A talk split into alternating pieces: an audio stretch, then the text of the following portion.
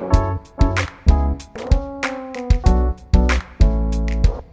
Andrea, secondo me sarebbe figo partire da, dall'inizio della tua storia imprenditoriale. No? Noi ti conosciamo, noi sappiamo chi sei, sappiamo chi è Young Platform, magari qualcuno che ci ascolta eh, ha bisogno di un piccolo riassunto. Eh, dici un po' da dove parte, da dove è partita la tua storia, da dove è partita quella di Young Platform e di cosa stiamo parlando. Faccio un long story short, mm, eh, visto che è una parte che comunque è già stata raccontata tanto, ma mm, eh, da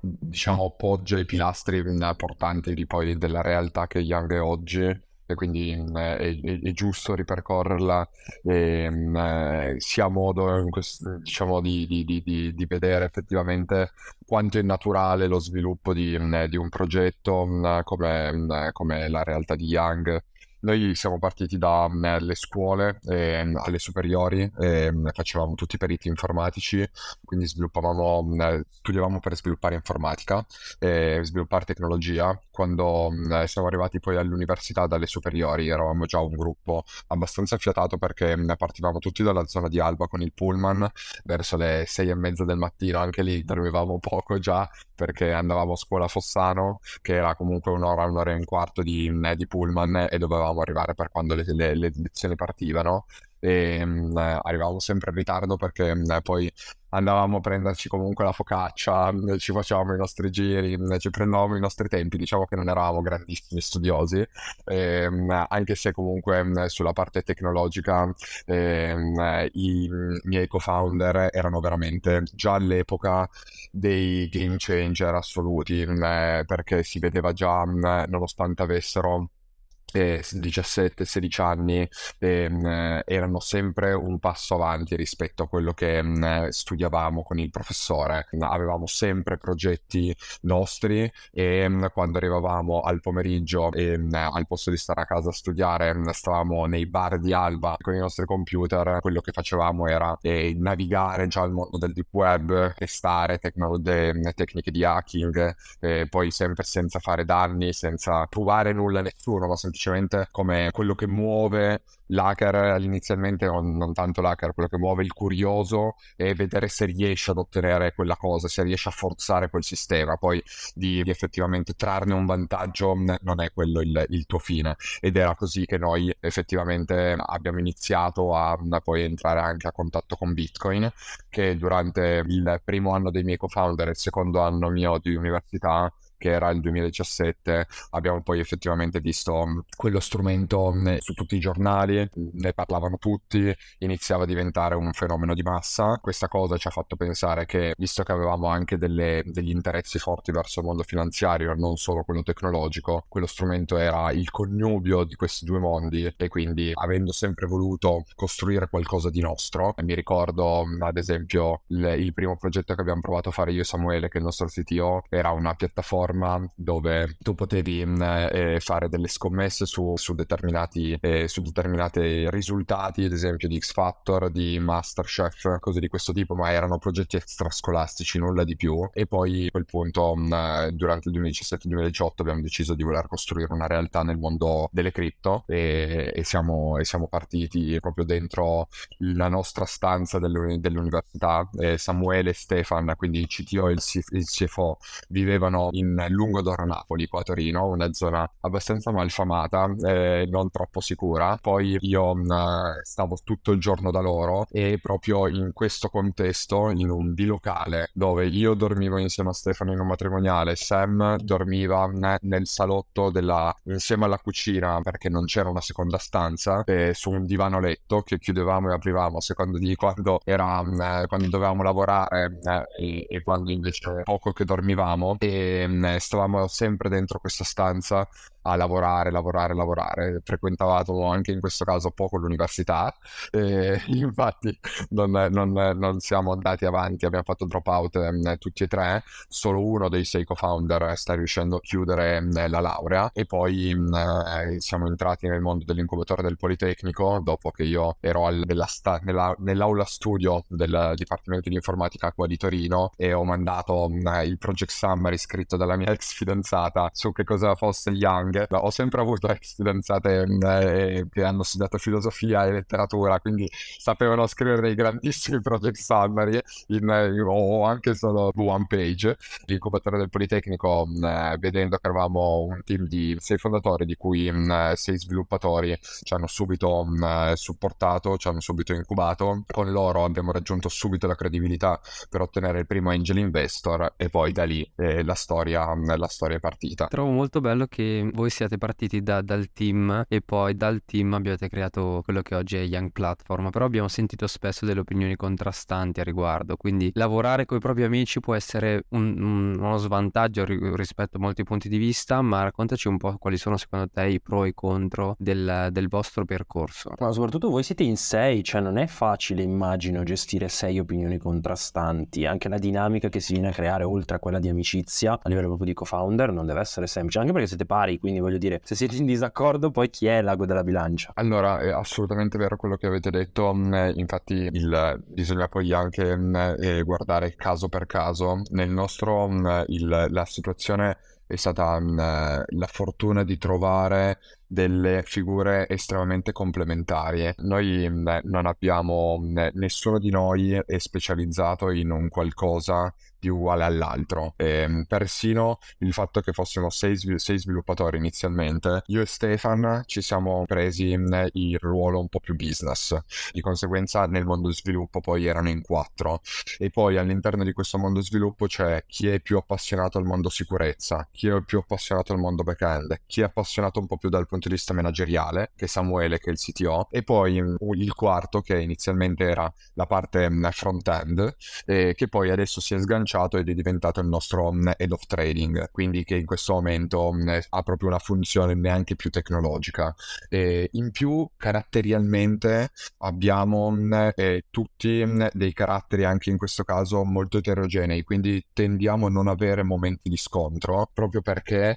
c'è chi è più leader e c'è chi è molto follower e di conseguenza il follower ha bisogno di essere tirato e non funzionerebbe se non ci fosse un forte leader. E c'è chi chi anche, come io dico sempre, Stefan è il mio, il, eh, la mia ombra, cioè il, il, lui non è che non è leader, è un grandissimo leader internamente, ma ha comunque la necessità di avere qualcuno che si spinge fuori. Lui funziona meglio nel poi coordinare, tessere le fila eh, da dietro di me. Quindi anche in questo caso le due figure business abbiamo due ruoli che funzionano molto bene e che sono nati e sono stati molto naturali nel suo sviluppo, non è stato forzato. E non è che lui ha dovuto fare un passo indietro per mandare avanti me, è proprio che il, il gruppo di amicizia è nato e cresciuto in questa forma e in questo momento questo ci permette di avere pochissimi momenti di scontro, più abbia- quello che facciamo è avere mo- molti momenti di confronto, ad esempio tutti i giovedì abbiamo il comitato strategico dove a tutti gli effetti ci si allinea sulla stessa pagina e poi vi racconto un ultimo caso eh, che secondo me questo mh, è stato interessantissimo mh, mm, ed è interessantissimo vederlo anche in retrospettiva.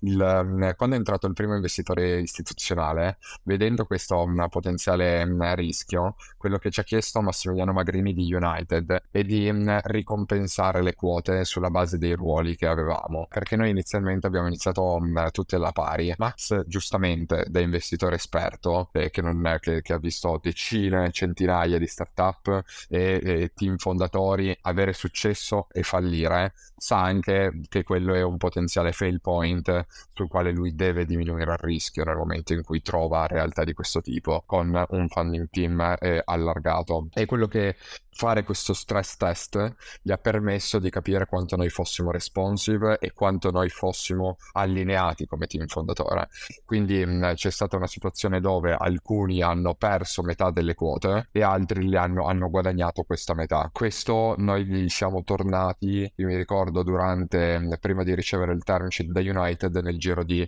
48 ore. Quindi i, dalla sua richiesta, quando noi siamo riusciti ad allinearci su una cosa di questo tipo e comunque la società vale valeva già quasi, lui la stava valorizzando quasi 15 milioni eh, pre-money, quindi chi si è tolto metà delle quote ha lasciato sul tavolo tantissimo in termini di potenziale valore, però questo dimostra in modo tangibile più di qualsiasi altra cosa quanto noi fossimo allineati sul successo del progetto, non sul avere tanto valore ognuno di noi, proteggerlo, proteggere la propria posizione o altro. No, super, super interessante. Immagino che, perché tu dicevi giustamente avete caratteri complementari, riuscite a confrontarvi senza scontarvi, però se io provo a ragionare a quella conversazione di quelle 48 ore, faccio fatica, non so, se ci puoi portare dentro quella conversazione sono molto curioso perché dico, cavolo, come, come tiri fuori l'argomento dove dici, cavolo, siamo partiti tutti alla pari, però adesso uno deve avere uh, un tot quota e l'altro no. Da una parte mh, è stato fatto un lavoro di mh, sensibilizzazione sulla natura dei ruoli mh,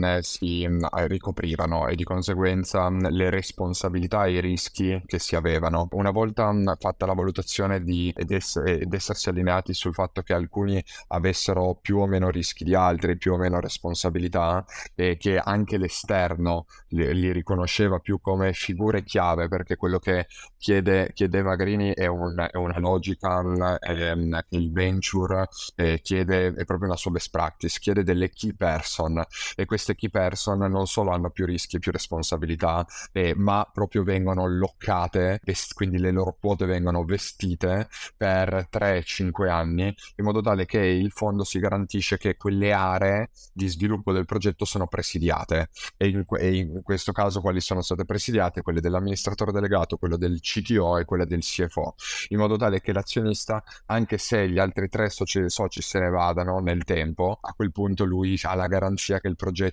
e riesce a svilupparsi e continuare a crescere in qualsiasi caso. Secondo, la seconda fase è stata una valutazione del fondo investe a queste condizioni. È più importante oggi mantenere eh, delle, delle, delle, quote più ampie, più grandi e un valore più piccolo col rischio che l'investitore non li metta, quindi dire, voleva dire tenere un valore di 9 milioni e 8 di valutazione che era il crowdfunding che avevamo fatto a Londra, rispetto invece ad assicurarsi 3 milioni e mezzo e 15 milioni di valutazione, 15 milioni di valutazione pre-money che poi erano 18,5 post-money, con, con, metà delle quote, ma con poi questi 3 milioni e mezzo eh, da scaricare su un piano industriale di due anni, dove poi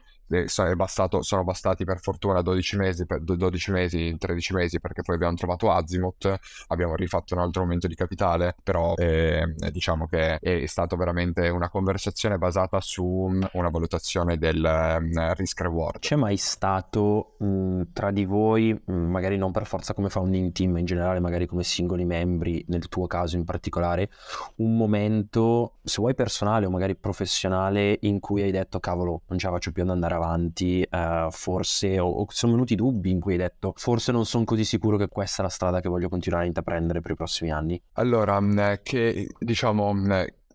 non essere sicuro della strada che voglio intraprendere mai, perché secondo me quello che ci muove è talmente forte che noi è, è, una, è una, fede a tutti gli effetti, non è, stare, non è fare imprenditoria, non è fare un, un, un, crypto exchange, noi abbiamo fede nei confronti di questa industria, di questa tecnologia e crediamo che mh, mm, quello che sta e che porterà nel mondo sarà mm, effettivamente disruptive, quindi noi ci vogliamo essere su questo trend in qualsiasi caso, indipendentemente da Young. Noi non potremmo come persone fare un lavoro diverso se non lavorare in questa industria o comunque lavorare per, per Bitcoin, per portare l'adozione di Bitcoin nel mondo. Quello che invece è una sensazione costante è del non sto facendo la cosa giusta, non sto facendo la cosa migliore. Questo secondo me ci ha caratterizzato molto. Ci sono state fasi dove eravamo più sicuri di essere sulla, sulla strada giusta, momenti invece dove sei più sconfortato, però eh,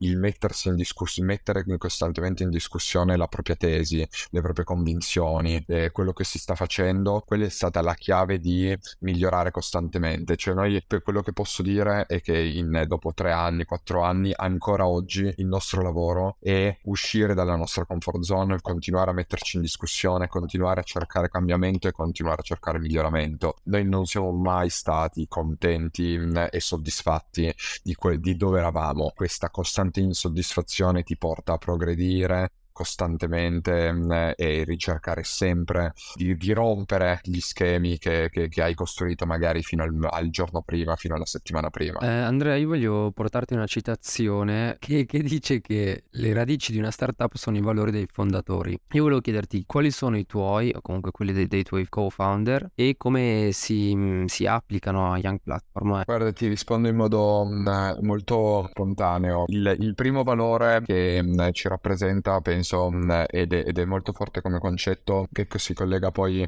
a quello che volevo dire prima mi sono dimenticato, quando, quando sei molto amici come team fondatori, ma anche poi come gruppo che si è allargato, che costruisce la realtà, il rischio invece diventa non riuscire ad avere una, una governance managerializzata che effettivamente non ha degli effetti collaterali portati dalla forte amicizia, perché spesso ti trovi invece a dover, quando hai poi una struttura di 70 e non sei più solo in 6 o 15, a dover avere delle, delle, delle persone che prendono decisioni scomode, se sei amico è difficile se invece non hai quella, quella, quella, parte di amicizia sicuramente è un po' più facile, però sicuramente esprime più valore di quello che ne distrugge eh, questa, questa, dinamica. Però il, quali sono i valori? Il, valo, il, principale valore è quello di famiglia. Noi, è, un, è, un, grande rischio costruire una realtà con, con un sentimento di famiglia perché la parte emotiva esplode in tutto e per tutto, ma dall'altra parte quello che io, al quale non voglio rinunciare e sedermi intorno a un tavolo a cena, eh, andare a pranzo durante lavoro o andare a berci una birra nei momenti di difficoltà e guardarsi negli occhi e sapere che dall'altra parte c'è una persona di cui mi posso fidare tanto quanto un familiare. Questo per me è quello che ehm, eh, non, non, non, deve mai mancare all'interno di, di questa realtà, perché quando tutto va bene, secondo me è molto facile che le cose funzionino, però quando le cose vanno male, se si è in un contesto dove eh, si è da una parte e dall'altra del tavolo, si è due, due persone distinte e ognuno cercherà di fare i propri interessi. Se si è in famiglia si sa che il nucleo è unico e di conseguenza si sta facendo gli interessi di quel nucleo, nulla di più, nulla di meno. Poi mm, è molto il, il, mm, il, una, un altro valore mm, fondante del, dei, dei, dei, del, team fondatore è che siamo persone molto pragmatiche, eh, siamo persone che, che, non hanno un forte ego, non abbiamo necessità necessità di, di, di, sentirci migliori in un qualcosa, anzi eh, questo ci ha aiutato tantissimo a ricercare costantemente persone che ci dicessero cosa fare come fare le cose rispetto al eh, essere molto sicuri, molto sicuri di noi e di conseguenza mh, mm, eh, fare con la nostra testa e basta. E poi l'umiltà è un qualcosa che ci contraddistingue e, e, penso che sia un valore fondamentale oltre al fatto del eh, noi abbiamo una legge. Si fa si, si, dice quello che si fa e si fa quello che si dice con un'ottimizzazione. Si dice un po' meno di quello che si fa cioè eh, o, o anzi ancora meglio si fa più di quello che si dice questo è per noi importante, arrivando da un, da, un territorio come il Piemonte, il piemontese tipo è, è un lavoratore instancabile che ha passato la vita nei, nei, campi a lavorare la terra, ha costruito grandi ricchezze, non perché ha lavorato la terra, non abbia avuto modo di costruire ricchezze, di costruire valore per le, la zona e per, per, se stesso per le proprie famiglie, però mh, ha sempre avuto poca necessità di eh, dire i risultati raggiunti, proprio perché mh, una, il pagamento eh, lo si trova in altre cose, appunto nel vedere la propria famiglia stare bene, vedere la propria famiglia, nei propri amici, nel proprio contesto che crea cre- crescere, non tanto dover rivendicare mm, un qualcosa. Chiaro. Andrea, collegandoci a quello che ci stavi dicendo del gestire, anche se vuoi, momenti difficili, come è importante basarsi su, su un, un, team, in generale non solo di founder, ma di, all'interno dell'azienda forte da questo punto di vista, diciamo che 2022 e 2023 da questo punto di vista hanno messo un po' di carne al fuoco riguardo al mondo cripto. Adesso ce ne parlerai un po' meglio. Um, ricordo che in un'altra intervista avevi parlato di Young come un'azienda mercatopatica, no? Quindi molto legata all'andamento del mercato, come è ovvio che sia così, essendo, diciamo, commission based, se, così vogliamo definirla, quanto è stato difficile il 2022-2023 rispetto al 2021? Noi siamo nati nel 2018 e quindi avevamo... quindi avevate un punto di riferimento abbastanza basso. Il bear market l'abbiamo preso proprio all'inizio della nostra storia e noi siamo nati in bear market perché oggettivamente quando noi abbiamo fatto il primo aumento di capitale Bitcoin era, aveva fatto l'all time high e stava entrando ufficialmente in bear market. Oggi lo possiamo guardare, mm, all'epoca mm, c'era ancora la sensazione di ripartenza da un momento all'altro, di tornare in bull market da un momento all'altro, ma come, come anche mm, eh, in questo periodo, però diciamo che il vivere e il costruire la prima fase della nostra vita della, della, come realtà durante un bear market ci ha, ci ha forgiati abbastanza. Dall'altra parte è stata una grande sfortuna perché noi non abbiamo potuto giovare della bull, della bull market del 2017 dal punto di vista industriale, quindi come business rispetto a chi è cresciuto in due bull market tra il 2021 e 2017, diciamo che lo, lo, lo vedi sulle KPI del tuo business, pensa a quelli che hanno giovato tre o quattro bull market, come ad esempio Bitfinex che sono sul mercato da il 2010, ti assicuro che indipendentemente da quanto sei bravo nel tuo business, la differenza lo fa quanti bull market hai vinto, hai, hai, vissuto, perché è quello che esplode le tue KPI. Durante il bear market invece mh, mm, è un lavorare con determinazione e tenacia, ma senza poter vedere nessun ris- risultato sulle tue KPI, cioè il tuo business non si muove, anzi, quello che proprio mh, mm, riesci al massimo a fare è tenerlo a regime, cioè con, avere una base dalla quale non, non, ti muovi, il cosiddetto all time low. De- definisci qual è il tuo all time low e poi cerchi di non, di non, superare quello continuando a fare efficienza di prodotto. Definisci il supporto, esatto, cioè, insomma, da, da, almeno sotto questo non ci dobbiamo muovere. Però è frustrante, no? È assolutamente frustrante, è frustrante ma è, è, servono metodologie manageriali molto diverse rispetto a un bull market. È, quello che, quello che questa, questo mercato ti porta a fare come impresa è un aggiustamento costante, proprio perché essendo molto volatile tu, le tue scelte sono altrettanto volatili, però sono scelte tattiche, non le scelte strategiche. Cioè su noi sulle scelte strategiche quello che siamo forse stati un po' bravi a fare è che abbiamo, abbiamo creato un playbook nella nostra testa, abbiamo creato una roadmap di servizi che credevamo che portassero realmente valore nelle varie fasi e non ci siamo mai fatti convincere dalle correnti di breve periodo ehm, che sono le nar- micro narrative, le, i micro trend che questa industria fa nascere un giorno dopo l'altro, cioè le, la quantità di distrazioni che questa industria avrebbe potuto portarci eh, sarebbero state immense dal mondo del, dei, dei DEX e dal um, il, il, il, metaverso nell'ultimo periodo, gli NFT tantissimo. E comunque all'interno di una società si creano sempre le dinamiche dove poi hai degli stakeholder che dicono ok non stiamo facendo questo, siamo, siamo indietro, stiamo perdendo il treno, no? Perché poi la sensazione di FOMO è fortissima e quello che è importante fare è rimanere sulla propria strategia, rimanere settati sul, sul, proprio, sul proprio, piano. Dall'altra parte, eh, come abbiamo vissuto il 2022 e il 2023, il 2022, i primi sei mesi, eh, erano ancora sei mesi dove non si era ancora in bear market quindi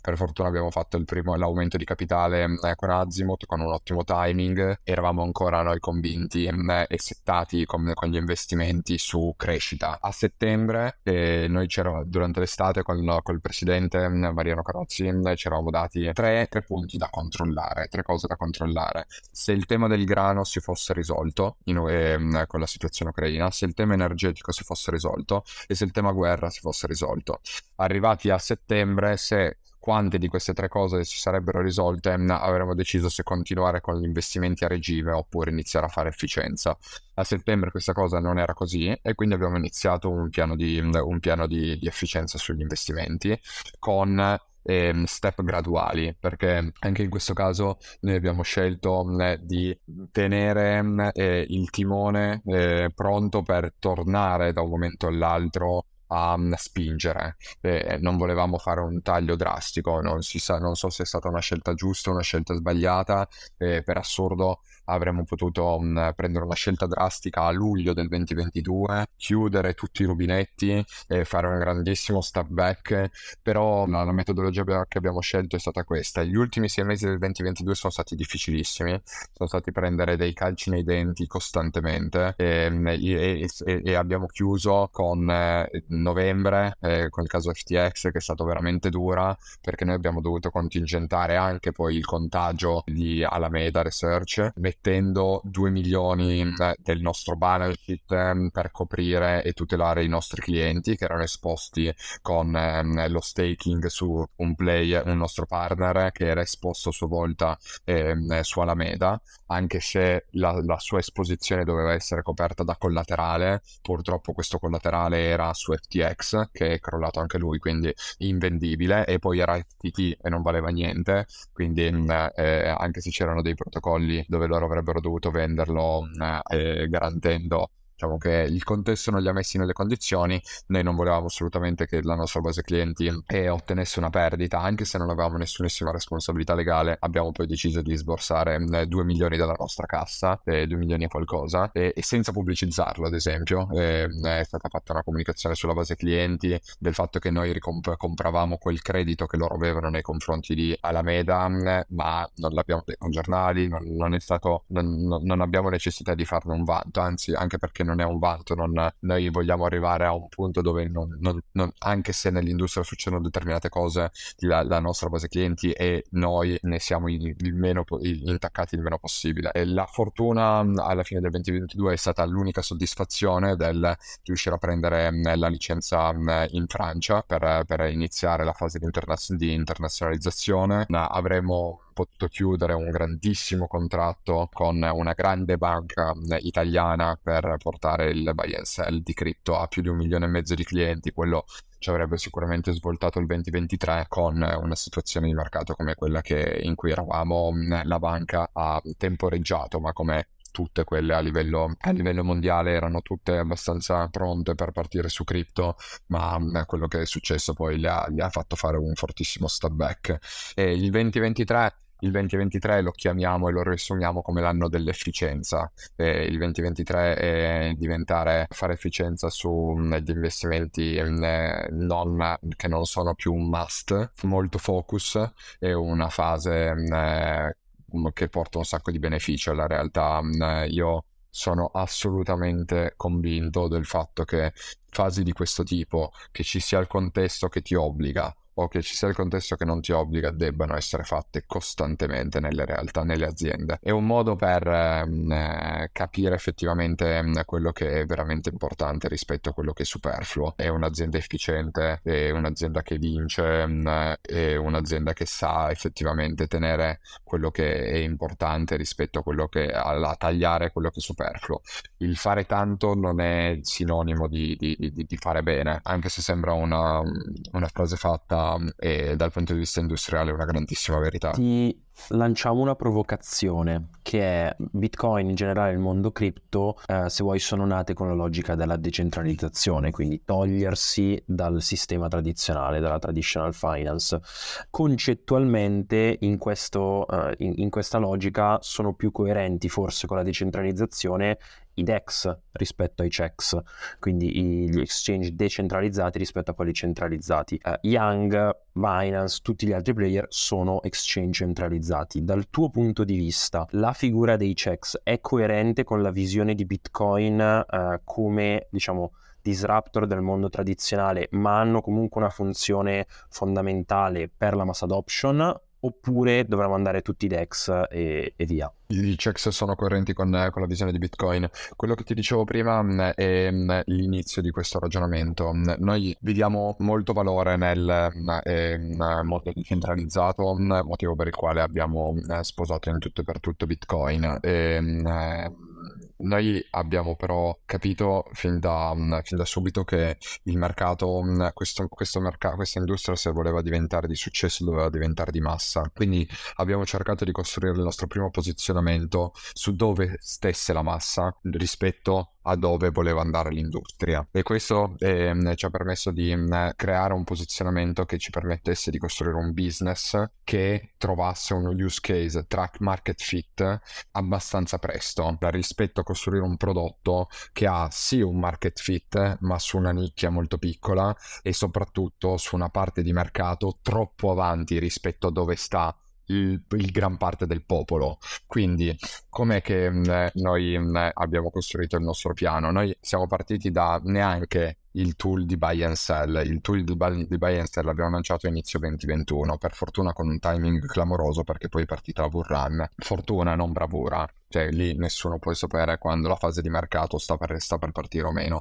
Però anche lì, cioè durante il bear market, quello che abbiamo costruito era un prodotto che avvicinasse le persone a questo mercato, che era un, un il prodotto Step, delle, con delle logiche inizialmente veramente eh, stupide e molto lontane da questa industria, quella del guadagnare un token eh, camminando. No? Questo per me è avere sensibilità di effettivamente dove sta la massa, dove sta il, il, il consumatore consumatore e a quanto è maturo il consumatore, perché tu puoi eh, arrivare dal consumatore medio e, mm, e, come costruttore di macchine arrivare con una macchina ingegnerizzata come una Ferrari di Formula 1 sei un costruttore del cazzo, scusatemi, però non hai capito che mm, eh, probabilmente la massa, gran parte della massa della, della, del, del, consumatore vorrebbe il, il, il cambio automatico, non eh, una macchina di, di, quel tipo, una macchina da rally. Quindi il, il concetto è stato eh, costruire prodotti che mm, fossero in linea con la maturità del consumatore in quel momento. Poi mm, nel tempo noi vogliamo assolutamente portare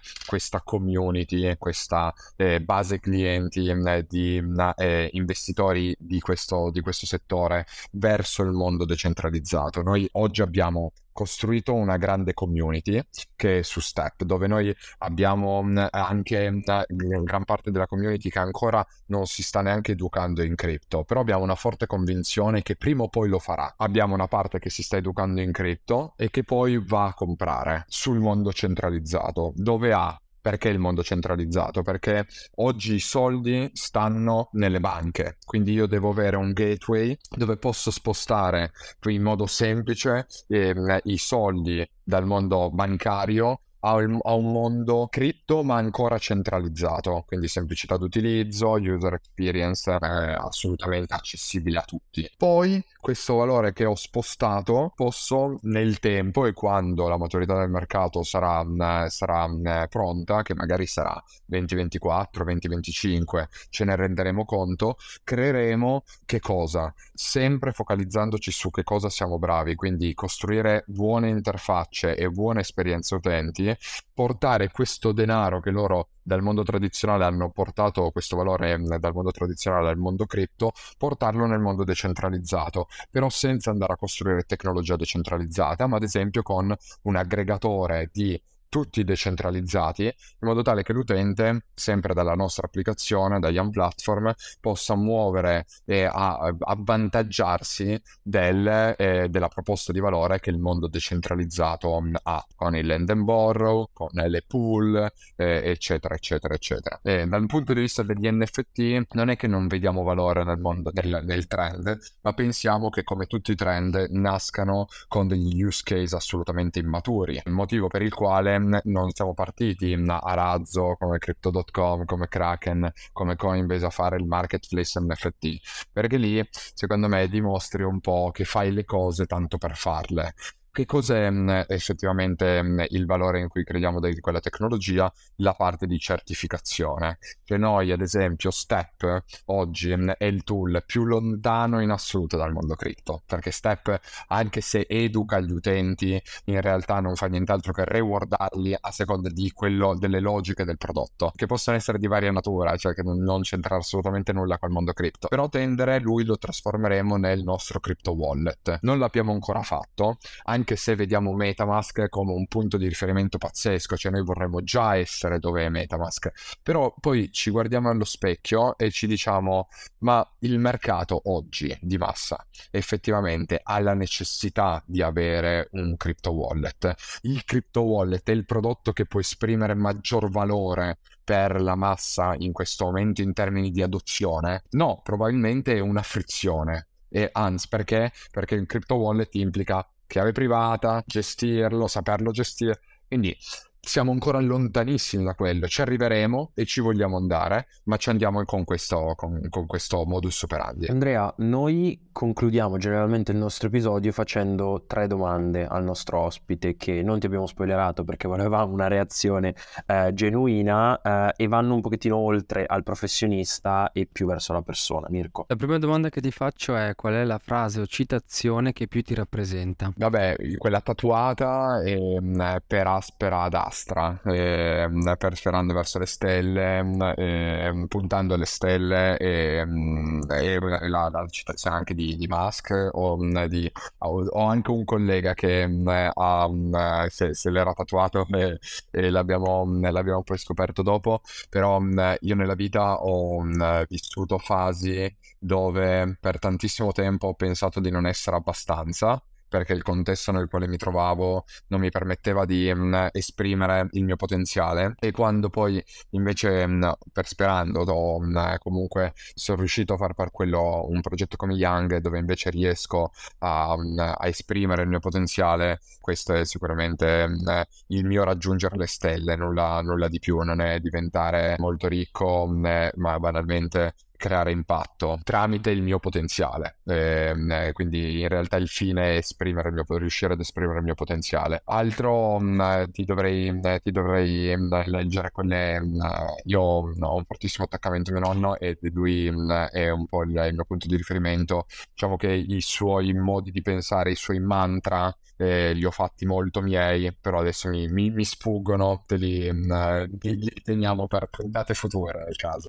Pensavo dicessi come citazione Chancellor on the brink of second bailout for banks, visto per rimanere te, sul mondo cripto. Invece hai detto delle citazioni molto più belle, molto più significative di, um, di quella lì, no? Oh, sì, da quelle, del, quelle inerenti all'industria um, sono, sono, assolutamente secondarie. Tendia, tendiamo a uh, essere più umanisti che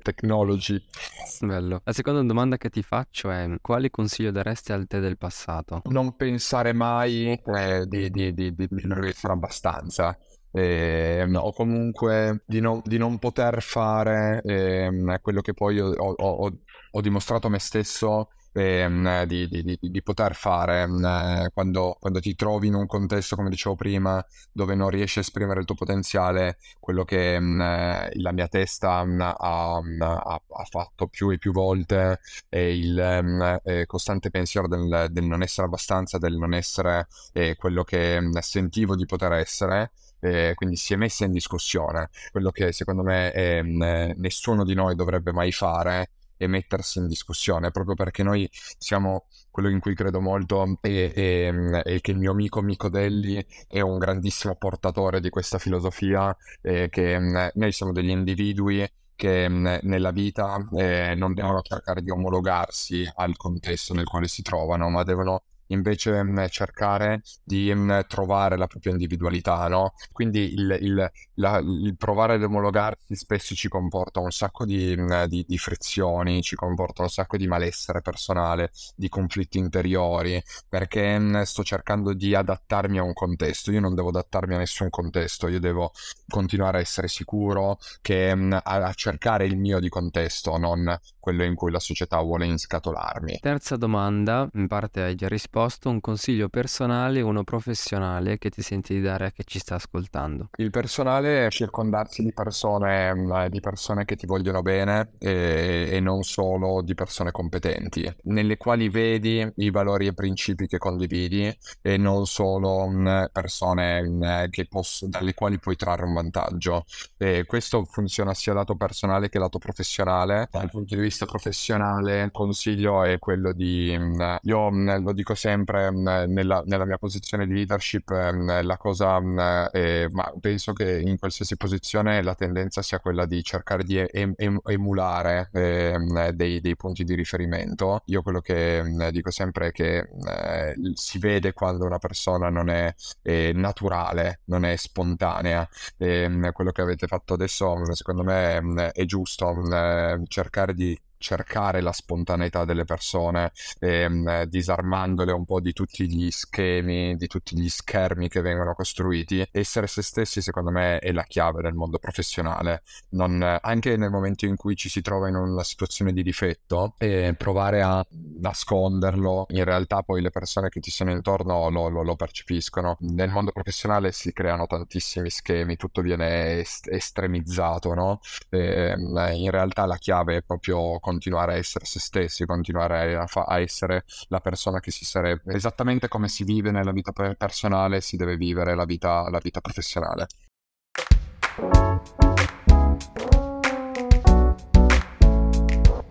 Grazie mille per averci ascoltato. Se l'episodio vi è piaciuto non dimenticate di iscrivervi al nostro podcast per non perdere nessuna puntata. E se volete darci una mano a crescere lasciateci 5 stelle o una recensione, ci aiuta moltissimo e ci permette di volta in volta di alzare il livello degli ospiti. Ricordatevi di seguirci su Instagram a facciamo il punto podcast per non perdervi nulla. Come sempre ci sentiamo mercoledì prossimo.